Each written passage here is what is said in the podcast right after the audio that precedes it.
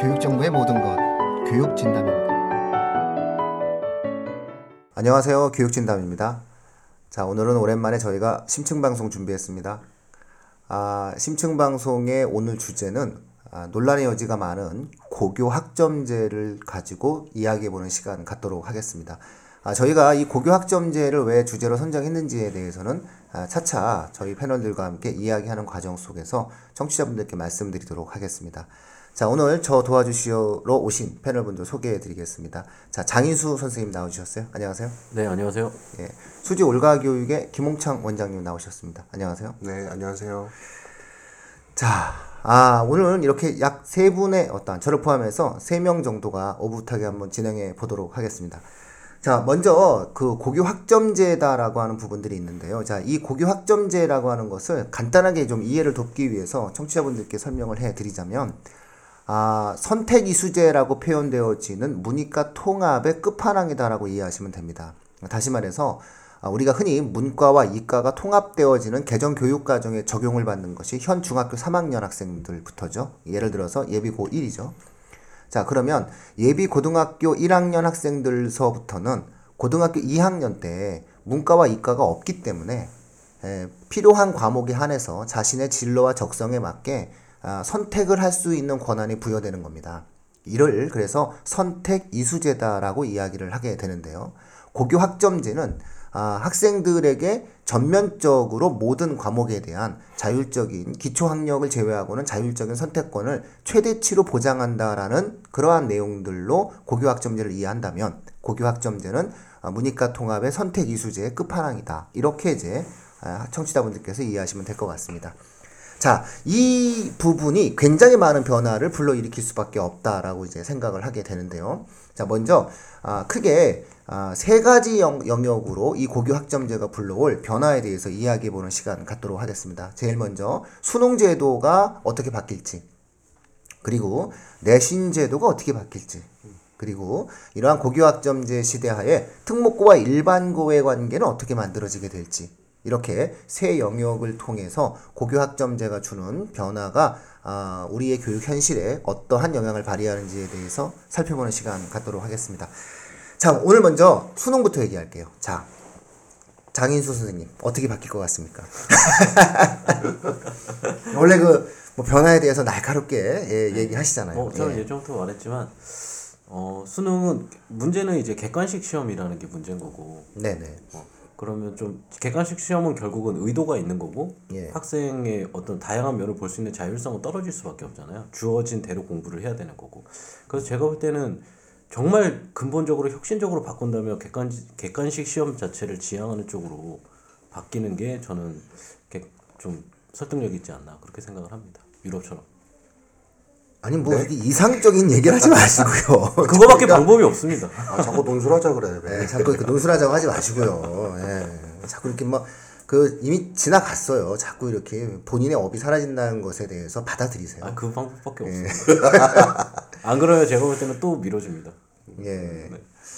자, 김홍창 소장님께서는 어떻게 예, 수능 제도의 미래에 대해서 어떻게 보십니까? 아, 무, 물론 아, 장인 선생님 말씀은 논술을 보자라는 것이 아니라 논술 만약에 시험이라는 걸 보자는 예, 게 아니라 만약에 객- 변, 시험. 예, 음. 변별력 있는 아니, 시험을 너무 넘겨짚으신 것 같은데 저 네. 객관식 시험을 지향해야 된다고 예, 예, 말했지 그러니까. 논술을 보자고 얘기한 적이 없습니다. 그러니까 네. 예, 장인 선생님의 말씀은 수능의 변별력을 유지하려고 한다면 그렇죠. 수능의 변별력을 유지하려고 한다면 그것은 지금의 방식의 객관식 시험은 불가능하다. 네, 폐지가 아니라 예, 변화라면 결국 수능의 변별성을 유지하는 것은 절대평가와 상대평가의 이야기가 중요한 게 아니라 네. 객관식 시험을 아 뭐 약간의 서술형 시험으로 라이팅 시험이 개, 그 개입되는 요소로 바뀌어가는 것이 유일한 대안이다 이렇게 말씀해 주셨던 것 같고요. 그러니까 지금 흐름 자체가 주어진 대로 공부시키지 않겠다는 거기 때문에 그 방식으로는 객, 예, 뭐 예. 상대평가 절대평가는 이미 혼란이 또 있었잖아요. 자 일단은 예, 김홍창 소장님은 어떻게 보십니까? 이 고교 학점제가 수능 제도를 어떻게 변화시킬 것인지에 대해서 한번 말씀을 부탁드릴게요. 어, 제 생각에는 이제 어차피 지금 수능이 그 변별력을 주는 그런 시험이 아니고 사실은 이제 뭐 등급별로 이제 좀 자격고사가 돼 가는데 고교 학점제가 되면 그렇게 그냥 정착이 되겠죠. 수능이 그렇게. 어, 크게 두 가지로 그냥 나누면 될 것 같아요. 그냥 일반 과목만 시험 보는 수능이 되거나 모두가 선택해서 수업 듣는 과목에 대해서 시험만 보는 어, 또는 어, 모두가 시험 보는 그런 선택 음, 모두가 시험 보는 공통 수능과 그 2학년 때부터 선택 과목을 수업 듣는데 그 선택 수- 과목에 대한 수능 시험 이 두 가지로 나눠볼 수 있을 것 같은데 수능이라는 제도가 유의미하게 되려면 선택 수능을 보지 않으면 안 되게 그렇지 않으면은 사실 1학년 과정만 수능 시험을 보게 되는 거잖아요. 그렇게 되기 때문에 수능 시험이라는 제도가 유의미하려면 선택 수능이라고 하는 부분들을 보지 않을 수가 없을 것이다라고 저는 생각을 합니다. 네. 자 그러면 그 두 분 패널들의 말씀을 좀 정리하자면 아, 기본적으로 수능 제도가 최근에도 변별력이 좀 많이 힘들어지죠. 최근 수능도 사실 어려웠던 문제가 있었어요. 그러니까 사실 그 국어에서 국어에서 경제 지문을 갖다 놓고 어떤 기자가 말씀하셨죠. 한국은행 직원들도 못 푼다. 이런 말씀 하셨는데 사실 만약에 그걸 못 푸는 한국은행 직원이 있으면은 전부 다 퇴사시켜야 된다고 생각하고요. 예. 그 정도 어려운 문제는 아니었고 수능의 최고의 악명 높은 난이도는 예, 수리가 문제였죠. 수리가의 29, 30번 문제. 사실은 이게 아, 가장 예, 난이도가 높고 아, 거의 1% 미만으로 아마 학생들이 정답을 체크할 수밖에 없는 그 정도의 어려운 난이도의 문제였는데요. 그렇게 어려웠음에도 불구하고 아, 상위권의 변별력을 갖추기가 쉽지가 않아요. 두 개 틀린 학생과 여섯 개 틀린 학생이 둘 다 사실은 서울대학교 면접을 준비하거든요. 결국은 아, 두 개 틀린 학생이 떨어질 수 있는 거고 여섯 개 틀린 학생이 합격할 수 있는 거기 때문에 사실상 이미 두 개와 여섯 개라고 하는 어마어마한 어떠한 에, 수능에 있어서의 어떠한 점수의 차이 자체가 대학 입시에서는 무력화되어 가고 있는 상황이기 때문에 수능 자체가 가지고 있는 어떠한 변별성에 대한 문제는 아, 오늘 내일의 문제는 아닐 것이다 이렇게 볼 수 있죠. 자 문제는 그 수능 제도에 대해서 어, 제가 예상하는 가장 큰 문제는 뭐냐면 고교 학점제다라고 하는 것은 학생들에게 완벽한 선택권을 부여하는 거잖아요. 특히나 이제 2020년이다라고 얘기를 했는데 2022년이라고 발표를 했는데 교육부가 조희연 교육감께서 2019년에 19학년에 네. 서울시는 전면 실시한다라고 얘기한다면 사실상 현 중학교 3학년부터 전면 실시를 최대한 이루어내겠다라고 생각을 하고 계신 거거든요. 그렇게 됐을 때에는 문이과 통합은 맞물리겠다는 건데 문제는 고교 학점제라고 하는 것은 본인이 원하는 과목을 학생이 스스로 선택할 수 있게 만들어 주었다는 거예요. 자, 학생이 이러한 부분들에 대해서 자유롭게 선택할 수 있다라고 하는 것은 정책적으로 두 가지가 준비가 돼야 됩니다. 하나는 아, 선택의 기회를 균등히 제공해 줘야 됩니다. 그래서 조희연 교육감이 발표할 때 뭐라고 얘기했냐면 권역별 수업을 하겠다. 그래서 모든 과목을 개설할 수 있도록 권역별 수업을 하겠다. 일단 이렇게 이제 말씀하셨던 부분이고요. 두 번째는 선택에 따른 불이익이 없어야 합니다. 예, 다시 말해서 어, 내가 이 과목을 선택했다고 해가지고 그 부분이 아, 그 학생에게 어, 입시라든가 미래에서 불이익을 줄 수 없다라고 하는 거거든요. 요게 굉장히 중요한 문제가 돼요. 그렇기 때문에 사실상 수능이라고 하는 부분들은 다양한 형태의 선택 과목이 만들어지는데 저는 아, 이 수능 제도 변화에 대해서 사람들이 굉장히 추상적으로 생각을 하기 때문에 구체적 답변을 얻지 못한다고 생각해요. 사실상 수능이다라고 그렇게 추상적으로 얘기하지 말고 수학이라고 말해야 돼요. 아니, 수능의 변별력이 남아있는 건 이제 국어랑 수학밖에 없어요.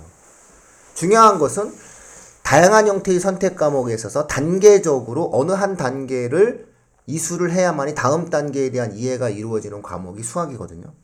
자, 근데 현행 고교 학점제 하에서의 수학에 있어서의 선택 과목은 일반 선택의 경우가 수학 1, 수학 2, 확률 통계 미적분입니다.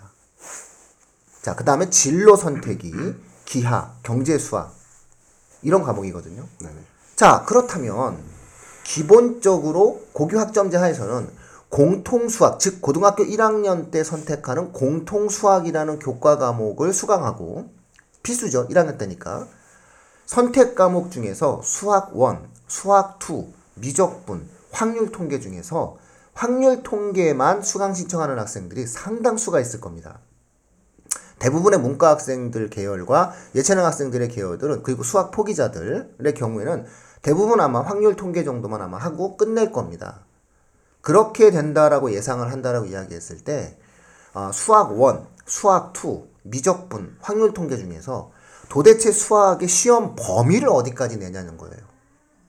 예, 수학의 시험 범위 자체를 예, 낼 수가 없어요. 공통된 요소로서 낼 수가 없어요. 그래서 만약에 예를 들어서 수학 원을 내겠다라고 얘기를 한다면 수원까지 내겠다라고 얘기한다면 확률 통계를 선택할 수 있는 권한 자체에 대한 침해가 이루어진다는 거죠. 학생들에게 자율권을 부여해 놓고 수능은 수학원은 무조건 봐라라고 얘기한다는 것은 학생들에게 선택권을 주는 것이 아니고 고교학점제의 근본적 취지랑 맞지가 않는다는 거죠. 그렇기 때문에 저는 수능제도 변화에서 가장 중요한 것, 고교학점제가 주는 수능제도 변화에서 가장 중요한 것은 시험 범위를 제한한다는 거죠. 다시 말해서 공통수학, 즉 고등학교 1학년 범위로 일단 수능을 제한할 수밖에 없는 거예요. 그러니까 어, 절대평가냐 상대평가냐도 중요하지만 그보다 더 중요한 것은 공통 수학이다라고 하는 것으로 시험 범위가 정해진다라고 하는 것이 일단은 더 큰 문제다. 저는 이렇게 생각하고요. 그렇다면 수능의 변별력을 줄 수가 없는 거잖아요. 고등학교 1학년 공통 수학을 갖다 놓고 대한민국의 유수의 공대들이 그 시험 성적만 갖고 학생을 선발한다는 것은 아, 이해가 될 수 없는 결론이죠. 그렇기 때문에 아마 아, 선택 수능 김홍창 원장님께서 말씀하셨던 선택 수능을 갖다가 아, 보려고 할 텐데 문제는 이 선택 수능을 과연 몇 명이 보아줄 거냐는 거죠. 우리나라에서.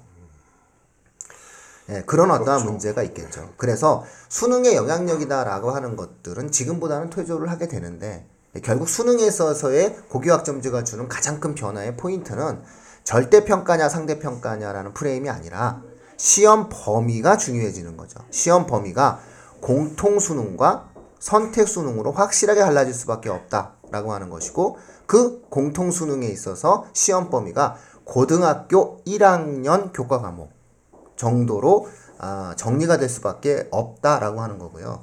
아, 저는 사실은 이건 예측이 아니라고 청취자분들께 감히 말씀드릴 수 있어요. 만약에 고교 학점제를 전면 실시한다면 수능 제도는 공통 수능과 선택 수능으로 나누어져야 한다. 나누어질 것이다라고 저는 거의 확정적으로 말씀드릴 수 있다. 아, 대한민국 교육 제도가 거대한 변화가 시작되고 있다. 저는 일단 이렇게 이제 볼 수가 있다라고 말씀드릴 것 같아요.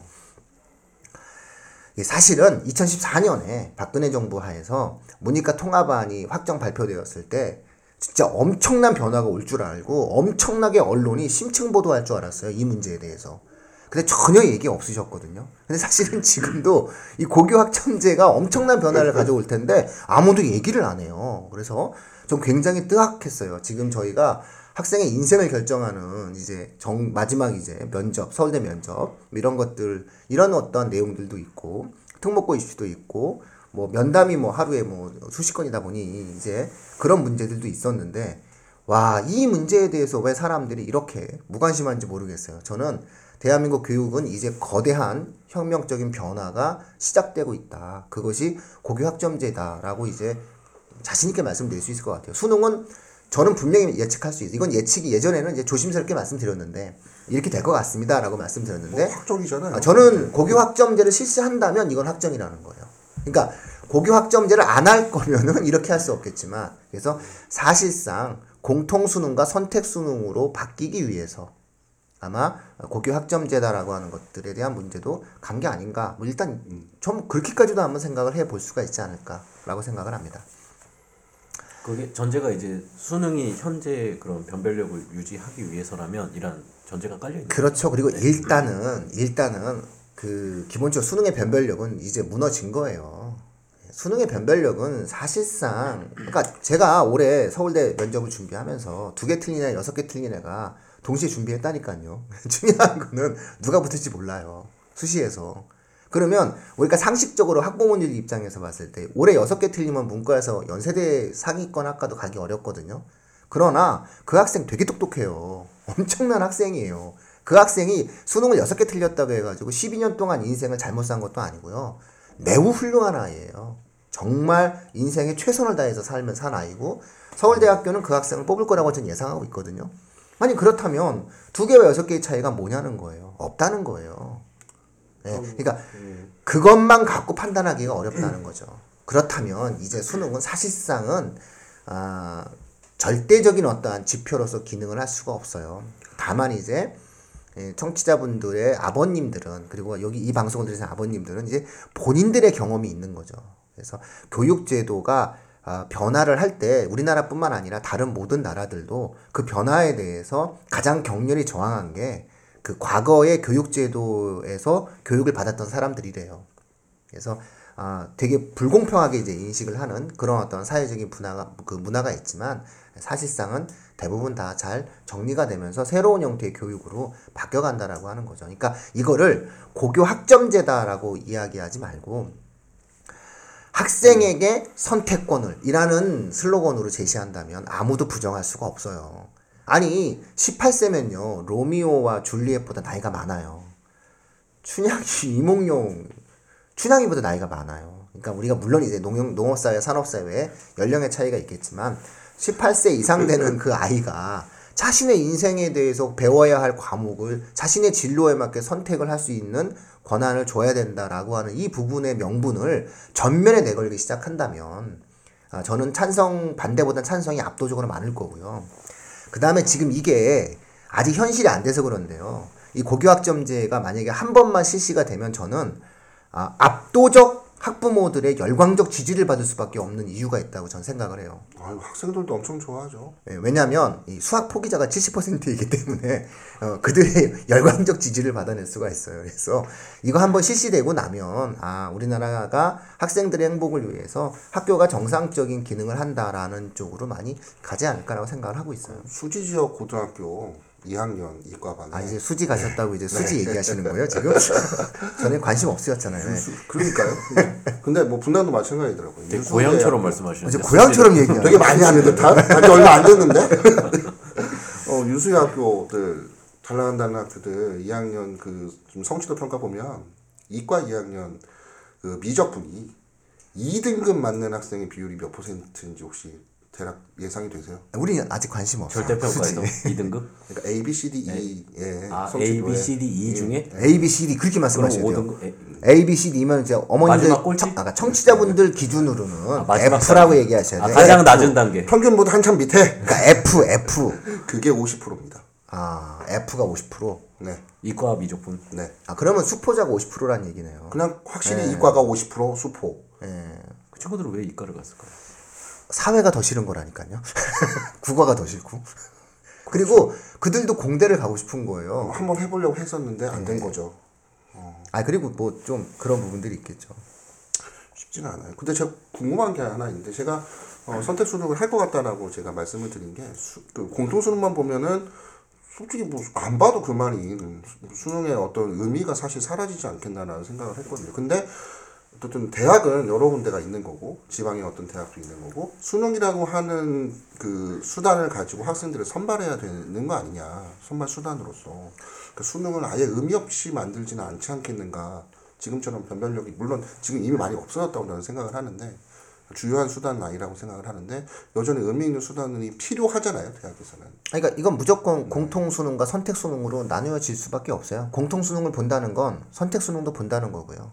그러니까 미국의 SAT가 아, 우리나라랑 비슷하게 에, 원, 투로 나누어져서 심화 수능을 보듯이 보겠죠 보는 거죠. 보는데 중요한 거는 공부한 애들이 보는 거고 그거를 원하는 대학들은 또 유수의 대학들인 거고 사실 저는 그냥 이런 공통 수능만 봐도 괜찮다고 생각하거든요 근데 그러니까 중요한 건 보니까 음. 예, 그러니까 중요한 건 인구가 감소돼서 대학 입학 정원을 채우기가 어려워요. 대학 입학 정원을 채우기 어려운 상황에서 아, 자신의 대학의 네임에 대해서 예, 자신이 없는 대학들의 경우에 있어서는 과도하게 학생의 지적 수준을 요구할 수가 없어요. 이거 이것을 만약에 넘어가서 그럼 그런 대학이 왜 존재해야 되느냐라고 하는 것은 이제 저희가 방송해야 되는 가치의 범위를 벗어나는 거기 때문에 제가 말씀드릴 수는 없고요. 어쨌든 그런 대학이 존재하고 있는 것이기 때문에 대부분의 어떠한 에, 그 대학들이 아마 절반 이상 우리나라에 존재하는 절반 이상의 대학들이 학생들에게 과도한 어떠한 선택 수능을 해와라 아니면은 뭐 내신에서 특정 과목을 반드시 이수해와라 이렇게 요구를 할 수 있는 에, 조건이 안 돼요. 그렇기 때문에 자유롭게 아마 선택을 할 수밖에 없지 않을까. 뭐 그것을 받아들일 수 있는 문화가 만들어지지 않을까 이렇게 일단 생각을 합니다. 자 그러면 수능은 이렇게 한번 정리를 해보죠. 수능은 고교학점제가 전면 실시가 된다면 에, 수능은 공통 수능과 선택 수능으로 나뉘어져야 한다. 만약에 이렇게 바뀌지 않는다라고 했을 때는 고교학점제를 안 하는 것이다. 뭐 저는 이렇게 말씀드릴 수 있을 것 같아요. 자, 두 번째로는 그럼 내신 제도도 저는 바뀔 수 있다라고 보고 있거든요. 자, 내신 제도는 어떻게 예상을 하시나요? 자, 이번엔 김홍창 원장님께서 먼저 말씀해 보시죠. 네, 내신이 지금은 앞서도 말씀드렸는데 성취도 또는 등급에 따라서 점수 나오는데 어, 가장 큰 건 그거죠. 선택을 한다. 그러면 내 자기가 마음대로 선택을 하는 거잖아요. 근데 어떤 그 말씀 말씀드렸다시피 미적분 누가 선택하겠어요. 사실 이과 가도 이제 50%는 자기가 점수가 안 나올 게 뻔한데 선택하지 않을 거라는 거죠. 선택하지 않는데 그러니까 예, 미적분이 잘하는 학생 예컨대 1등부터 30등까지 선택한다. 근데 지금과 같이 상대 평가를 한다. 그러면 전교 30등이 꼴등이 되는 거죠. 그럼 내신 평가에 굉장히 불리함이 있는 거고 그런 상태를 내버려 두면은 사실은 선택 이수제 그러니까 고교 학점제의 어떤 취지를 살릴 수가 없다. 이거는 선택 과목에 있어서는 어떤 형평성 과목별로 선택하는 형평성에 맞추기 위해서라도 저는 어 절대 평가 방식이 도입되지 않으면 이거는 시행 자체가 사실은 불가능한 것이다라고 생각하고 어 고교 학점제가 되면 수능 제도가 당연히 바뀌는 것처럼 어, 고교학점제가 되면 당연히 내신에 대한 점수 평가 방식도 당연히 따라서 바뀌는 것이다라고 생각합니다. 예, 이 부분에 대해서 우리 뭐 저도 그 말씀하신 마지막 부분에 동의를 하는데요. 결국은 평가가 역시 객관식으로 아이들을 평가하는 것보다는 좀 과정 중심의 평가로 가게 되면서 네. 학생들이 그러니까 자율권을 줬다라는 거는 학생들이 선택을 했다는 거고 그럼 사실은 더 중요한 건 왜 그걸 선택했느냐부터 선택해서 어떻게 책임을 지느냐 그 다음에 만약에 당연히 아이들이니까 부족한 점도 있을 수가 있잖아요. 그랬을 때 어떤 식으로 그것을 스스로 보완을 해내고 성찰을 했느냐. 이 과정 전체가 하나의 교육적인 평가가 돼야 된다고 보고 그것은 결국은 지켜보는 선생님이 과정 중심 평가의 형태로서 다 결국은 그 결과물을 내야 되지 않을까. 선생님들께서 하시는 일들이 좀 더 많이 늘어나겠지만 결국은 그 부분이 있어야지만 이 제도가 좀 더 제대로 될 거라고 저는 생각합니다. 그래서 그런지 그 전교조랑 교총이 상당히 동일한 의견을 제시했어요. 시기상조라고. 저는 2014년에 그렇게 2014년에 문이과 통합이 됐는데 뒷북을 치는 게 좀 이해가 되지를 않아요. 그래서 아, 야 이번에 저는 그 전교조가 창립된 공감은 이래 하는 게 저도 이제 예. 제 바로 누님 두 분이 다 초등학교 선생님이라서 좀 느끼는 거지만 이 행정적인 업무가 너무 많으세요. 예. 근데 그러니까 이해는 갑니다. 그러니까 그 부- 당연히 이 부분을 선생님들께 더 요구하려면 나머지 부분의 부담을 많이 주- 또 줄여줘야 되겠죠. 그뭐 노량진에 학생들도 많으니까 좀 더 뽑으면 됩니다. 그리고 아, 너무 인기 영합 발언 아니시죠? 아유 세금 세금을 좀 더 걷고 아. 예, 그렇게 뭐 당분간 그렇게 살아야죠 뭐 그러니까 예, 세금을 이제 걷는데 우리 같이 없는 사람한테 좀 덜 걷고 예, 없는 사람. 예, 없는 사람한테 좀 없는 사람은 좀 아예 안 걷고 좀, 좀 있는 사람은 좀 덜 걷고 네, 변화를 위해서 투자해야 됩니다. 예, 그리고 좀 부자들에게 좀 많이 걷는. 저는 이렇게 얘기하면은 뭐 어? 색깔이 어떠냐라고 얘기하는데 딱 미국처럼 했으면 좋겠습니다. 저는 우리나라가 조세제도가 미국만처럼 됐으면 좋겠다. 뭐 저는 다른 나라 안 봅니다. 저는 대한민국의 모든 기준이 빨리 미국과 어, 프랑스, 독일 같이만 되면 좋겠다. 뭐 이렇게 일단 생각을 해요. 조세도 마찬가지라고 생각하거든요. 자, 어쨌든 뭐 여담이었고요. 예, 저는 이제 내신 제도도 저는 뭐 명확히 바뀐다라고 보는데요. 왜냐면 그 학생들은 현실 속에서 선택권을 가졌는데 중요한 거는 교육 전체의 과정에서는 평가라는 것도 해야 되거든요. 그러니까 그런데 거꾸로 우리나라는 입시라고 하는 것이 굉장히 중요한 영역을 차지하고 있기 때문에 교육에서 입시를 위한 평가라는 것에 대한 가치를 또 생각을 안 할 수가 없어요. 근데 문제는 뭐냐면 내신이라고 하는 어떠한 평가에 있어서 어, 기존의 방식이 상대 평가였잖아요. 그러니까 뭐 전교 뭐 이렇게 몇 퍼센트냐 얘가 어? 얘가 몇 퍼센트냐 그래가지고 이제 에, 그래서 막 어? 특목고에서 전교 어? 특목고 3등급이랑 일반고 1등급이랑 같냐 뭐 이렇게 특목고 어머님들이 주장을 하고 그럼 일반고 어머님들은 왜 갔니? 니가 가라고. 어, 어 가지 말지 뭐 이렇게 얘기를 또 하고 그래가지고 뭐 어떤 학교를 가는 것이 이 아이의 입시에서 유리하냐 불리하냐를 갖다 놓고 얘기가 많았지 않습니까? 자, 그거 모든 전제 조건은 뭐냐면 내신이 상대 평가라는 거고요. 근데 더 무서운 건 뭐냐면 그 모든 전제 조건이 뭐냐면 배우는 내용이 같다는 겁니다. 모든 아이들이. 그러니까 수학 포기자가 에, 그 아까 얘기했었던 성취도 평가에서 뭐 수지 지역의 고등학교 2학년 이과 학생들의 미적분의 절반 이상이 F다. 그 E라고 하는 거는 F라는 건데 그럼 한마디로 얘기해서 어, 미적분을 하나도 모르는 아이들이 예, 둘 중 한 명이라는 거지 않습니까? 그럼 그 둘 중 한 명이 수강 신청을 왜 했겠냐는 거예요. 만약에 예를 들어서 만약에 이 부분이 성, 고교 학점제가 보장된다면 그 아이들 수강 신청 안 합니다. 당연하죠. 예. 네. 아니 나는 어차피 나는 어차피 그러면. F인데 나는 어차피 F인데 수강증 할 리가 없는 거죠.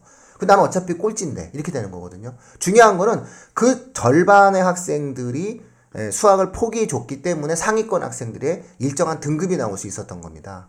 자, 문제는 고교 학점제가 전면 실시되면 그것을 공부하려고 하는 필요한 과목의 사람들만 수강 신청을 하게 된다는 거죠.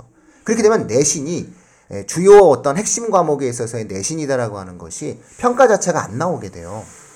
그리고 특정 과목을 선택하면 유리하고 특정 과목을 선택하면 불리해지게 되는 상황이 만들어지죠. 그렇기 때문에 내신 제도 자체가 기능을 할 수가 없어요. 고교학점제가 실시가 된다고 했을 때에는. 상대 평가를 하면서 고교학점제를 실시한다는 것 자체가 사실상 무리다고 볼 수가 있어요. 그렇기 때문에 고교학점제를 전면 실시한다라고 하는 것은 내신을 성취도 평가, 다시 말해서 A, B, C, D, E로 나누는 절대 등급 형태의 5등급 체제의 절대 평가 시스템으로 내신 제도를 바꾸겠다. 이게 전제가 되어 있는 거라는 거죠. 중요한 거는 그렇다면 이 5등급으로 바뀌어지게 되면 이 5등급으로 바뀌어지는 과정들 속에서 학생들의 평가는 어떻게 해야 되느냐? 라고 이야기했을 때 지금까지 중간고사, 기말고사, 중간고사, 기말고사 이 네 번의 시험을 중심으로 해서 움직여졌었던 그런 형태의 평가를 항상적으로 이 아이가 학교 생활 속에서 어떠한 활동들을 하고 어떠한 지적인 변화를 가져오는지를 꾸준히 이해하게 되는 과정 중심의 평가 시스템으로 바뀔 수밖에 없다. 다시 말해서 시험을 1년에 4번만 보는 게 아니라 계속 보는 거죠. 상시 평가 보고 체크하고 실험실 장비 안, 가- 뭐 실험 그때 뭐 리포트 안 썼으면 리포트 안 쓴 거 체크하고 이런 식으로 해 가지고 1년 동안 A, B, C, D를 평가하고 그것을 학생부 속에 아, 사실 위주로 필요한 항목에 한해서 이제 기록을 하게 되는 거죠. 이걸 이제 우리가 흔히 과정 중심 평가다라고 이야기하는데 이러한 과정 중심 평가 시스템으로 내신 제도를 바꿀 수밖에 없다는 거죠. 그래서 사실상 교육부가 발표할 때 뭐라고 발표했냐면 고교 학점제를 전면 실시하게 되고 과정 중심의 평가 시스템을 도입하겠습니다라고 이제 이야기를 했다는 거죠. 자, 이런 과정들이 이제 저는 내신 제도도 송두리째 바꿀 수밖에 없다라는 거죠. 문제는 2022년에 이걸 전면으로 시행을 한다라는 건데 뭐 서울시의 조현 교육감님이 2019년부터는 서울시는 전면하겠다라고 얘기한 것처럼 계속 도입이 될 거라는 거라는 거죠. 아, 이게 그 한 학교에서 한 번 하면요. 나머지 학교도 좋아서 따라할 수밖에 없어요. 계속 그 왜냐면 그 거예요. 일지망이 계속 몰리기 때문에 이게 우리가 자유학기제도 처음 실시할 때 이거 누가 하냐라고 얘기했는데요. 그 시범학교 2천만 원씩 줬거든요. 자유학기 시범학교에. 그러니까 이제 서로 서로 이제 눈치 보다가 자유학기제 한번 하고 나니까 그 다음에 거의 모든 학교가 전면 실시 전에 이미 자유학기제를 했어요. 그리고 경기도교육청에서 이제 자유학년제 하라고 얘기하니까는 또 눈치 보다가 거의 다 모든 학교가 자- 자유학년제를 하고 심지어 내년에도 2학년 1학기까지 중간고사랑 기말고사를 안 보겠다는 학교들이 생기거든요. 그러니까 사실상 이 제도라고 하는 게 조금 이렇게 선도하고 눈치를 봐서 그런 것이지 아, 기본적으로 막상 시행이 된다라고 얘기하면은 전면 실시 이전에 이미 어, 확실하게 뿌리를 내릴 수밖에 없다. 어차피 할 거라면은 기왕에 할 거라면은 먼저 하는 것이 유리하다라고 하는 것이 일선 학교들의 생각이기 때문에 그러니까 도입되는 그렇게 갈 수밖에 없어요. 어느 학교들은 시험 때 시험을 보는데 어느 학교들은 시험 기간이 하나 할 그러니까 한 학기 한 번만 본다던가 안 본다던가 이렇게 좀 혼란스러운 상황들이 지속될 수도 있다. 좀 이렇게 보는데 그 모든 것들을 사실은 한 방에 해결하려면 그걸 하기 위한 전제는 생기부 기재하는 그 생기부의 어떤 기재 요령이나 기재 목록이나 이런 것들이 사실 바뀌지 않으면 부분 도입 자체도 사실은 되게 혼란스러울 것 같다는 생각이 들거든요. 그러니까 학생부 기재를 바꾸는 것도 사실상 뭐 그렇게까지 어렵진 않아요. 예, 뭐 내용 자체를 뭐 바꾼다라고 하는 게 선생님들이 이제 항목들을 갖다가 지금도 되게 복잡하게 기록들을 하고 계시기 때문에 중요한 건 그거를 어 그 체크를 하면서 체크리스트를 만들어 가지고 진행을 하면 뭐 그렇게까지 어렵다라고 전 생각하지 않고요. 오히려 매뉴얼을 만들어 주시면은 선생님들이 더 편하게 작성을 할 수가 있겠죠. 어차피 어 뭐 태도, 뭐 기능, 지식 이런 식의 어떤 항목을 갖다 놓고 평가하기 때문에 뭐 그런 부분들은 좀 어, 처음이 어려워서 그런 것이지 막상 시행을 하고 나면은 금방금방 적응할 수 있는 문제라고 생각을 해요. 그러니까 중요한 거는 내신이 바뀐다는 거죠. 내신을 절대평가로 바꿀 수밖에 없다는 거죠. 고교 학점제라고 하는 것은 절대평가가 내신도 절대평 내신 절대평가가 전제되지 않으면 성립 자체가 불가능하다는 거예요. 그러니까 왜냐하면 어떤 과목은 애들이 입시가 불리하니까 선택을 안 해. 어떤 과목은 본인의 꿈도 관련이 없는데 에, 내신에 유리하니까 자기 대학 입시에 유리하다고 수강 신청을 해. 이런 것을 없앨 수 있는 방법은 뭐냐면 절대평가로 해서 관심이 있는 아이들은 A를 받고 잘하는 아이들은 A를 받고 필요한 아이들도 도전해 볼 수 있고 뭐 이런 어떠한 내용들로 바꿔주는 것이 좋다라고 볼 수 있겠죠. 그래서 내신 제도는 고교학점제 실시에 절대평가 그리고 절대평가가 된다라고 얘기했을 때 우리가 흔히 성취도 평가라고 얘기한다라고 했을 때 그렇다면 그런 성취도 평가가 진행된다라고 한다면 필연적으로 평가를 1년에 4번 보는 중간고사, 기말고사와 같은 지금의 시스템으로서는 아, 이루어내기가 어렵다. 그렇다면 과정 중심의 평가 시스템으로 바꿔갈 수밖에 없지 않느냐. 이러한 어떠한 거대한 변화가 생기지 않느냐라고 하는 것이 이제 예, 저의 생각이고요. 과거에는 이런 부분들에 대해서 되게 조심스럽게 말씀을 드렸었어요. 아마 성취도 평가로 가야 되지 않겠느냐라고 말씀을 드렸는데 이제는 뭐 제가 확실하게 말씀드릴 수 있는 게 고교 학점제를 한다고 하면 이건 어쩔 수가 없다는 거죠. 전제가 되어 있는. 그래서 저는 그 김상훈 교육부총리가 머리를 잘 쓰셨다. 결국 프레임을 바꾼 거예요. 그러니까 한마디로 얘기해가지고 전면에 고교학점제를 던진 거예요. 그래서 고교학점제를 먼저 던져놓고 이게 뭐냐, 이게 좋냐 싫으냐라고 얘기를 했을 때 이걸 싫다고 얘기하게 되면 그럼 학생들이 선택하지 말라는 거야? 문이과 통합을 하지 말라는 거야? 그럼 수학 포기하는 애들한테 계속 자리에 앉아 있으라는 거야? 뭐 이렇게 이제 얘기를 해야 되는 거거든요. 즉 언론이 고교학점제를 비난하려면 수학 포기자들에게도 계속 교실에 앉혀 있어야 돼. 라는 정당성을 부여해야 되는데 사실 정당성을 찾기가 어렵거든요. 그러면 고교 학점제가 시행이 된다라고 했을 때는 그건 무조건 수능과 내신은 이런 식의 변화가 따라올 수밖에 없다라고 저는 일단 예상을 하게 돼서 잘 전면에 내걸었다라고 생각을 해요. 저는 문제는 뭐냐면은 이게 이렇게 해가지고 현 초등학교 원래 그 5학년, 6학년서부터 대부분 이제 고교 학점제 세대잖아요. 그러니까 확실하게 발표한 거는 초등학교 현 초등학교 5학년이지만 5학년 이제 6학년 되는 친구들. 그러나 초등학교 6학년도 이제는 이 권역권에 안에 있는 거죠. 어차피 얘네가 고등학교 2학년 때 선택을 하게 될 테니까. 그래서 저는 이제 예상한 게 예비 중학교 1학년서부터는 고교 학점제의 영역하에 있겠구나라고 예상을 했는데 여기에 변수가 생깁니다. 그 변수는 바로. 우리의 조희영 교육감님께서 서울은 2019년에 가능하다 이렇게 말씀을 하신 거죠. 중이죠. 네. 그러니까 현 중2 즉 예비 중 아, 현 중2죠. 네, 현 그렇습니다. 중2면은 이게 또 무슨 뭐랑 연결되냐면 현 중3하고도 연결되는 게 뭐냐면은 현 중3이 수능이죠. 아니야. 현 중3이 선택할 때. 다시 말해서 현 중3이 고등학교에 올라가서 정말로 본인의 과목을 선택하는 학년이 2019학년도거든요.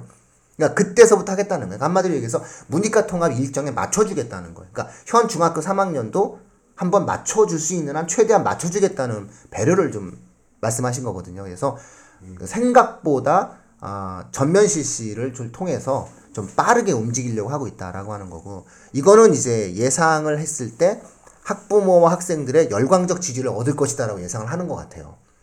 이 맛을 못 봐서 그렇지 만약에 이 부분에 대해서 어, 제도가 시행이 됐을 때는 학생과 학부모들이 전면적으로 이 제도에 대한 강력한 지지를 할 것이다라고 하는 믿음이 좀 있는 것 같아요. 그래서 2019년이다라고 좀 자신 있게 얘기를 한 게 아닌가. 뭐 일단 이런 생각이 좀 드는 것 같아요. 당연히 좋아할 것 같아요. 저도 그 성취도를 확인하기 전까지는 긴가민가 했습니다. 근데 자신의 임기 내에 확실히 하겠다는 그렇죠. 그것도 바로 있고, 그거죠. 어. 자신의 인기 내에 이걸 만들어 놓으면 예, 재선은 저는 그 이 이것을 조희영 교육감이 확실하게 시행을 했는데 재선이 본인이 원하지 않으면 모를까.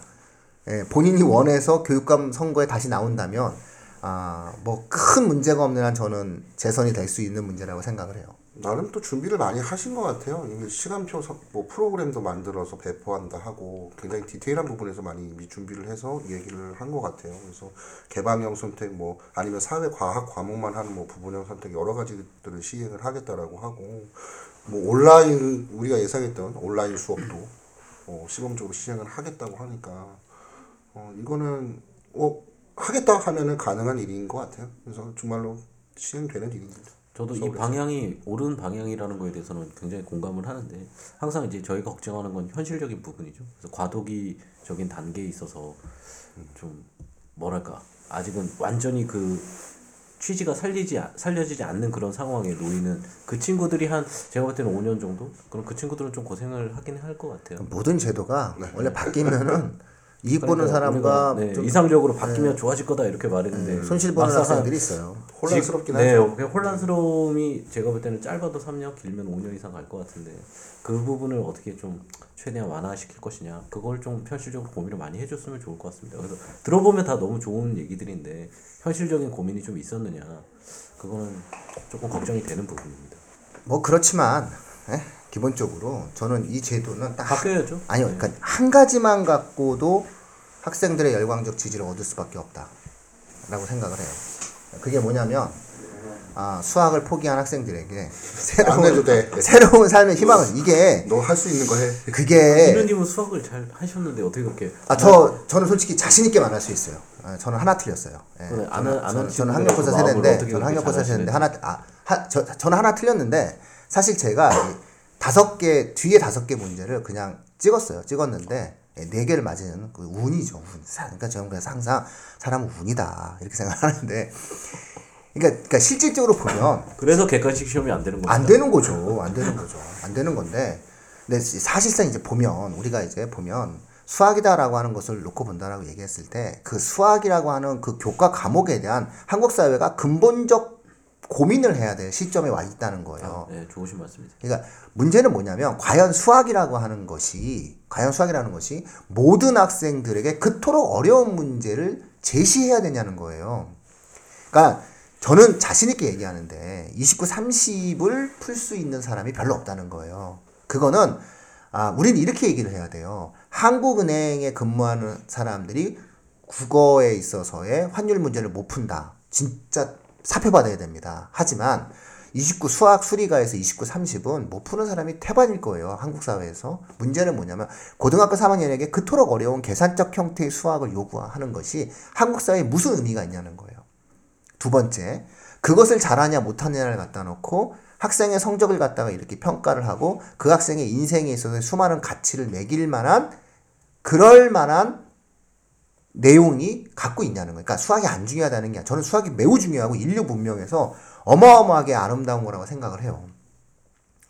우리 철학을 좀, 그 철학책 좀 읽은 사람들은 수학을 못하는 것에 대해서 고대 그리스 아테네에서부터 그건 용납할 수가 없는 거란 말이죠. 예? 아, 플라톤이 뭐라고 얘기했는데요. 제자가 기하학을 왜 배워야 됩니까? 이렇게 얘기하니까 이런 학문에 대한 아름다움을 모르는 녀석 같으니라고 넌 나가 이렇게 얘기했단 말이에요. 그러니까 실질적으로 어, 수학이다라고 하는 것이 인류 문명사에서 가졌었던 굉장히 생각하는 능력에 대한 부분들은 어, 굉장히 의미 있는 과목이에요. 그런데 문제는 한국의 수학이 그런 기능을 하냐는 거예요.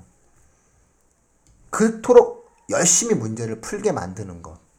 성경보다 더 많이 정석이 팔리는 이 나라의 예, 수학적인 형태의 교육이 근본적 패러다임이 바뀌어야 된다는 거예요. 다시 말해서 나눠줘야 돼요. 수학이 필요한 범위를 정해줘야 돼요. 모든 학생들에게 필요한 수학적 형태의 사고 능력은 대폭 낮춰야 돼요. 그렇지만 원하는 아이들, 영재, 더 나은 어떠한 생각을 갖고 있는 아이들이 보다 더 뛰어난 형태의 활동을 할 수 있도록 이 폭을 인정을 해줘야 돼요. 다시 말해서 피아노를 잘 치는 아이와 피아노를 못 치는 아이가 있어요. 재능이죠.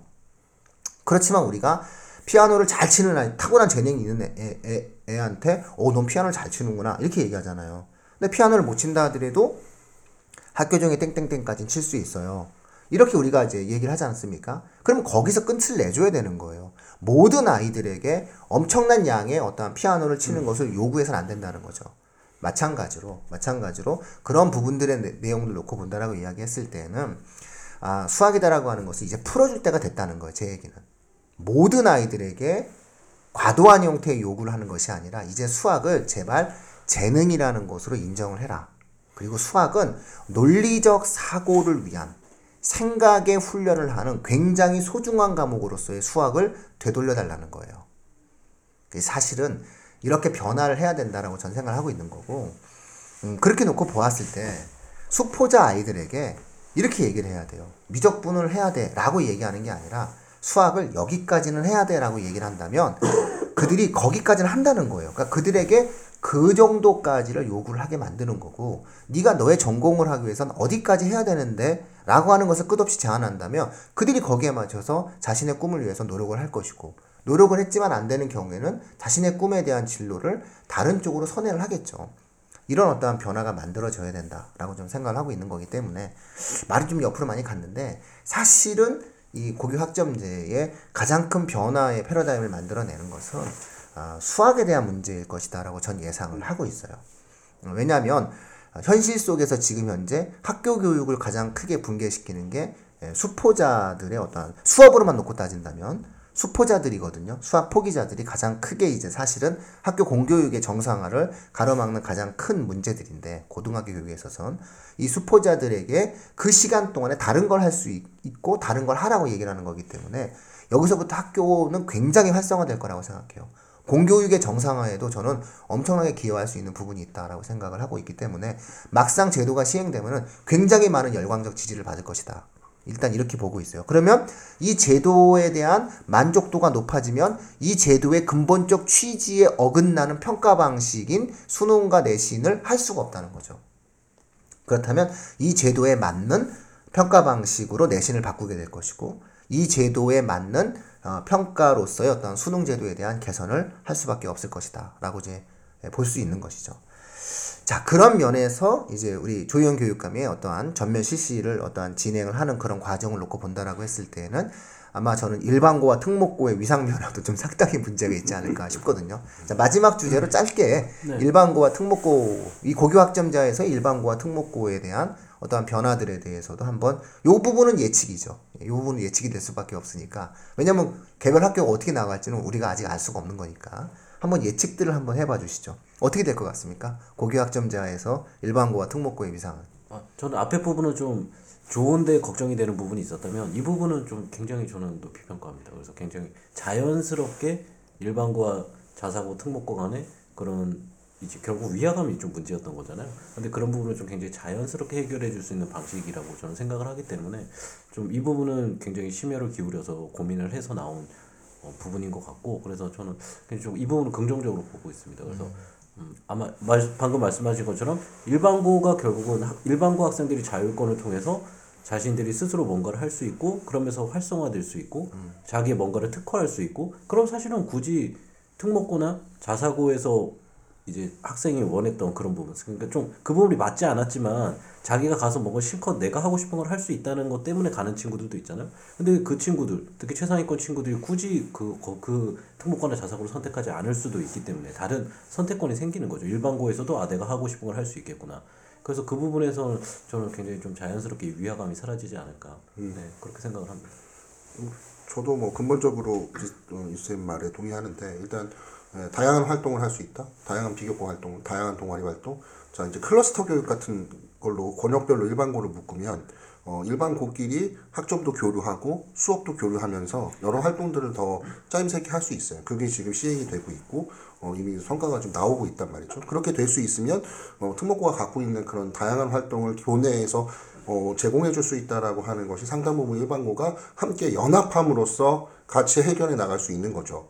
어, 근데 문제는 그래서 저는 서울은 되게 잘 될 거라고 생각해요. 지역적으로 학교도 많고 또 많이 붙어 있고 어, 할 수, 이용할 수 있는 여러 학습 시설들이 굉장히 많잖아요. 그래서 저는 잘 될 거라고 생각하고, 서울 지역에 있는 자사고는 이제 의미가 없을 거라, 이렇게 되면 정말, 서울 지역 자사고는, 아, 옆에 있는 일반고랑 똑같고, 또 같이 뭐 공부하면, 교류하면 똑같은데, 뭐 자연스럽게 일반고처럼 되지 않겠나라고 생각을 하는데, 어, 문제는 좀 지역별로는 좀 다르지 않을까. 경기도 같은 경우에는, 예컨대 이제 분당 같은 경우에는 예, 뭐잘 될 수 있어요 일반고가 가까이 붙어 있고 지역도 좁으니까 어 갖고 있는 어떤 특성들을 모아서 일반고에서 잘 할 수 있는 것 같은데 좀 약간 좀 시골이라던가 또는 어 일반고가 큰 시골 분당 시골이에요. 일반에서 좀 거리가 멀리 떨어져 있는 좀 아, 수지는 물리적인 거 수지는 뭡니까 그러면? 네, 아이고 도시죠. 분당의 시골이고 아, 있고. 고향에 아, 대한 붙어 자부심이 있어. 생기셨네. 거기. 오 수지가 어, 이렇게 같은. 뭐차 밀리면 차 밀리면 3, 40분 걸려요. 왔다 갔다 하는데 그런 문제가 좀 있지 않을까라는 생각을 해요. 그 특목고는 자기가 자체적으로 다 할 수 있다라고 얘기를 할 수 있을 것 같고 솔직히 그렇지 않으면은 어떻게 보면 경쟁력이 떨어지겠죠. 왜냐하면 몇 개 학교들은 그거야말로 시골에 붙어 있잖아요. 이렇게 산 속에 있고 그 기숙사 생활해야 되고 그렇게 되면 자기들이 자체적으로 이런 것들 다 어, 그런 프로그램들을 마련해야 되는데 다른 일반고는 다른 학교와 연합해서 같이 합동의 프로그램을 만들어낸다.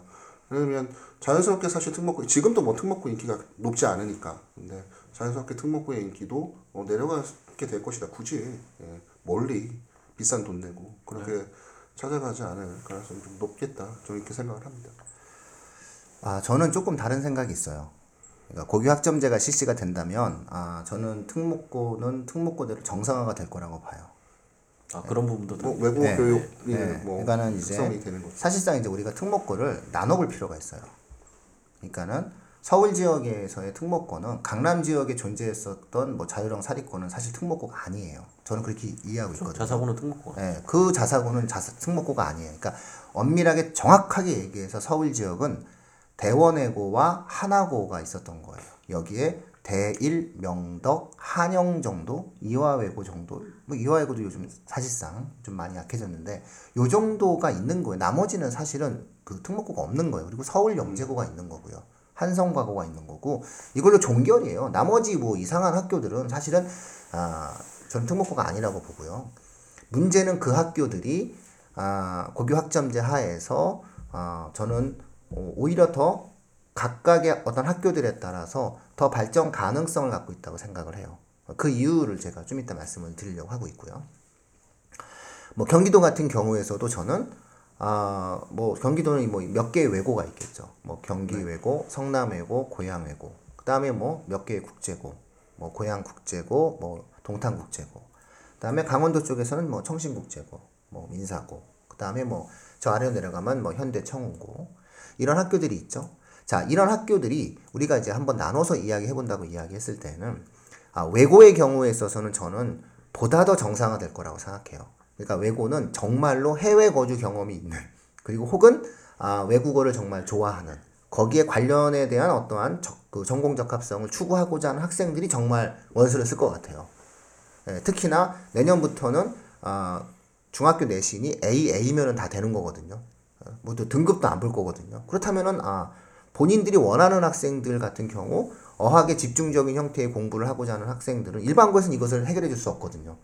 일반고에서는 그토록 많은 형태의 그렇죠. 언어적 형태의 외국어적인 원어민 수업이라든가 심화적인 형태의 영어 수업을 물론 해주면 좋겠지만 이거 자체를 외고에서 하는 것처럼 진행하는 것을 기대하기는 어렵거든요. 당분간. 그렇다면 아, 이런 부분들에 있어서는 그 학생들의 수요도는 분명히 있을 것이고 정상화 되는 거예요. 외고는 그런 식으로. 그 다음에 뭐 자율형 사립고다 우리가 흔히 전국 단위 자사고다라고 얘기하는 외대부고, 하나고, 뭐 현대 청운고 이런 또 이런 데대로 어, 자신들의 어떠한 가치를 부여하게 돼요. 그것은 바로 뭐냐면 선발된 아이들끼리 함께 협력 관계 속에서 공부를 할 수 있다는 거죠. 다시 말해서 고교 학점제가 이루어진다는 것은 학생들의 선택권이 보장된다는 건데 학생들의 선택권이 보장되면 뭐 하냐는 거예요. 내 옆에 애가 없는데. 근데 이 학교에 가게 되면 내 옆에 친구가 나랑 똑같은 고민을 하고 앉아 있거든. 그럼 그 친구와 함께 뭘 할 수 있다는 거예요. 그래서 그런 모습들 때문에 결국 그런 학교들을 지망하는 학생들이 생겨나게 될 거예요. 다시 말해서 프로그램을 열어주는 게 중요한 게 아니라 프로그램을 열었는데 할애가 없어.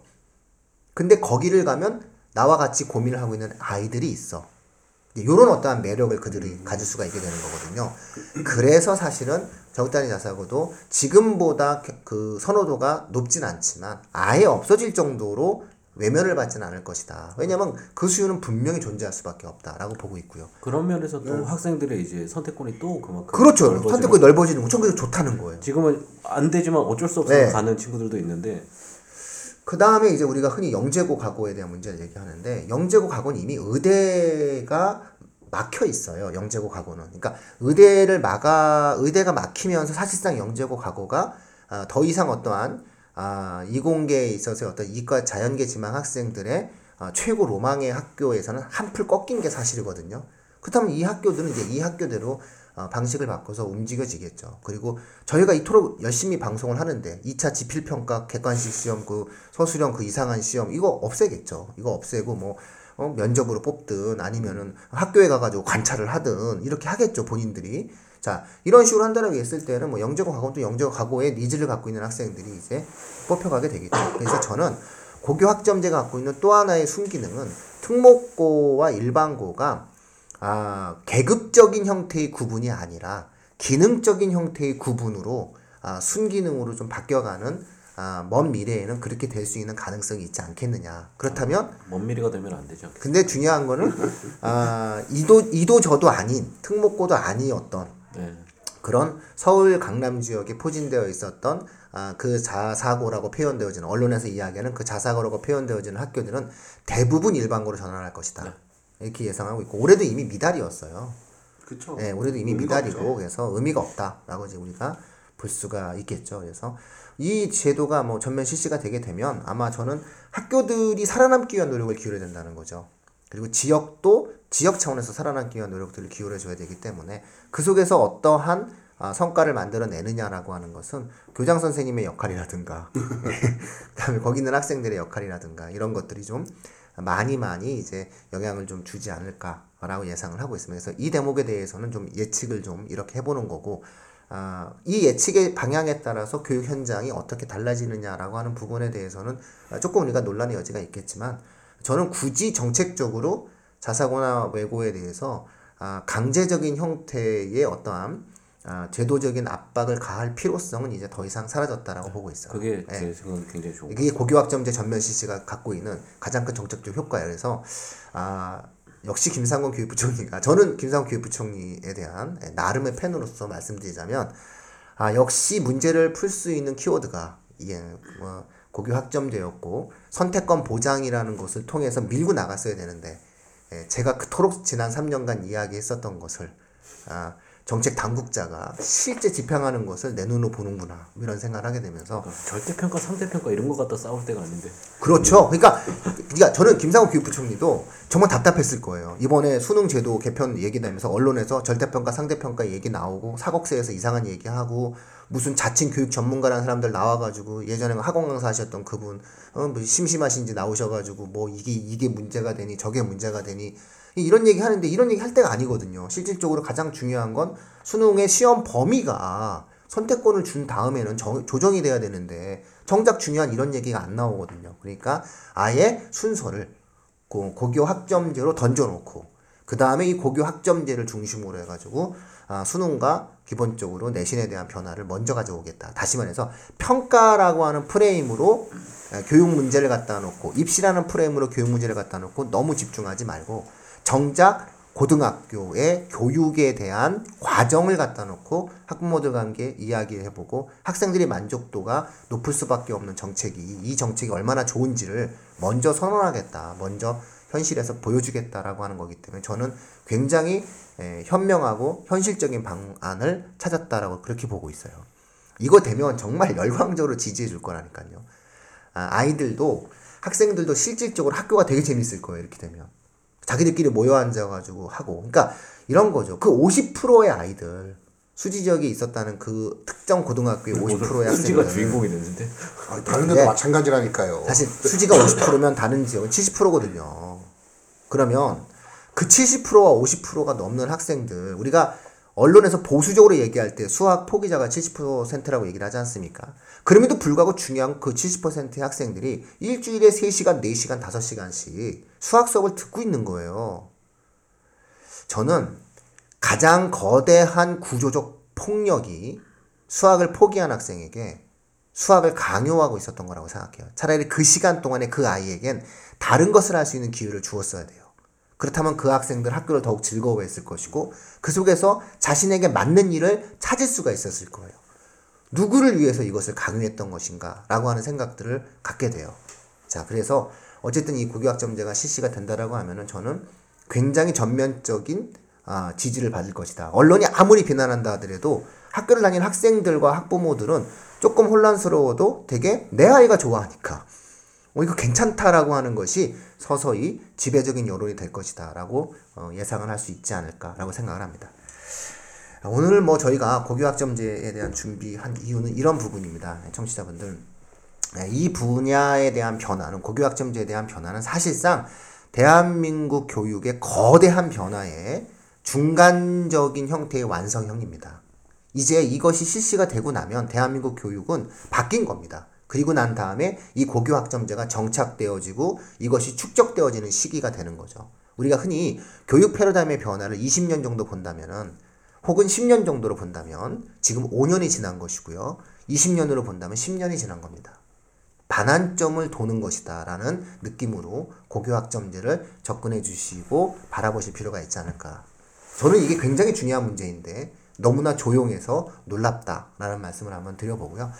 아, 블로그에다가 조만간 가장 빠른 시간 내에 아, 이 고교 학점제에 대해서 동영상 강의를 그죠 올리겠습니다. 설명에 그냥 올리는 거 말고 그냥 일반적인 동영상 강의를 뭐 짧게 언론만- 한번 올려버리겠습니다. 언론만 조용한 거지 사실 실시간 검색 오비였어요.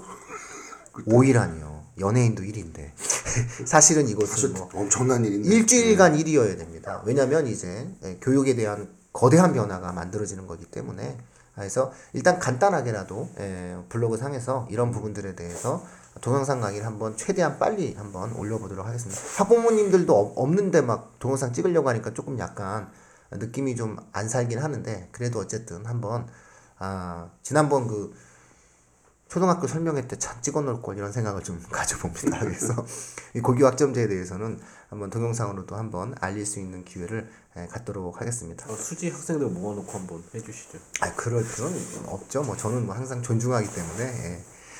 예, 참밀려요. 참밀린 날이니까 도시라서. 아, 수능에 대해서 그리고 이제 다가올 어떠한 내용들에 대해서는 이제 어느 정도 예, 학생들의 어떠한 선택에 대한 어떠한 부분이 있기 때문에 사실은 수능 이후에 수능 방송은 딱 하나만 하면 돼요. 그건 바로 뭐냐면 정시 배치 상담이거든요. 이 부분에 대해서는 저희 교육진담 굉장히 많이 준비를 하고 있습니다. 그래서 아, 요 내용들에 대해서는 아, 수시 이제 이제 면접이 다 끝났거든요. 그래서 결, 결과가 발표가 나오는 정시 시즌에는 거기에 맞게 청취자분들께 도움될 수 있는 방송 준비하도록 하겠습니다. 저희가 수능 이후에 되게 방송을 많이 하고 싶었어요. 뭐 수능 예상이라든가 이런 방송 하고 싶었는데 그게 사실은 입시 기관들의 어떠한 그 자기들이 그 이걸 잘 예측한다라고 하는 것에 대한 그런 어떠한 가치 외에 실제 지금 시험을 본 학생들 입장에서는 그렇게 큰 도움이 안 돼요. 그리고 이게 또 그 당장 수시를 앞두고 있는 학생, 어, 혹시라도 어떤 학생들이 만약에 면접을 앞두고 있을 때는 이 자체가 오히려 그 학생들에게 악영향을 끼칠 수 있어서 고민 끝에 저희가 아, 저희도 좀 나름 예측하는 그런 방송을 통해서 조회수가 급 히 올라갈 수 있었던 것 같은데 포기했거든요. 예, 그런데 정시 때는 방송을 해야 된다고 생각을 해요. 왜냐하면 그거는 실질적인 배치에 가이드라인적인 형태의 어떤 범주를 제시해 드려야 되기 때문에 아, 이 부분에 대한 어떠한 방송은 조만간 진행하도록 하겠습니다. 그리고 오늘 아, 고교 학점제는 자, 아무도 말하지 않지만 예, 사실상 이것이 지금 현재 우리나라에서 진행되고 있는 교육제도 변화에 있어서 가장 거대한 변화다라고 하는 것들을 아, 알려드리기 위해서 청취자분들께 심층 방송으로 찾아뵙습니다. 자 지금까지 예, 여러 방송을 해주시기 위해서 고생하셨습니다. 김홍창 소장님 감사합니다. 아유, 감사합니다. 예, 장 선생님 감사합니다. 아, 네, 감기인데도 막. 오셔가지고 아 죄송합니다. 자꾸 기침 소리가 들어서 예 예예. 예, 예. 어, 아니에요. 그런 뜻으로 말씀드려요. 반성하고 있습니다. 어, 자기 아닙니다. 관리를 좀 해야 되는. 예, 그래서 아무도 몰랐을 텐데. 예, 아무도 몰랐는데 예, 그 뭐, 마- 말씀하고 그러세요. 예, 보이는 방송이 아니라 예.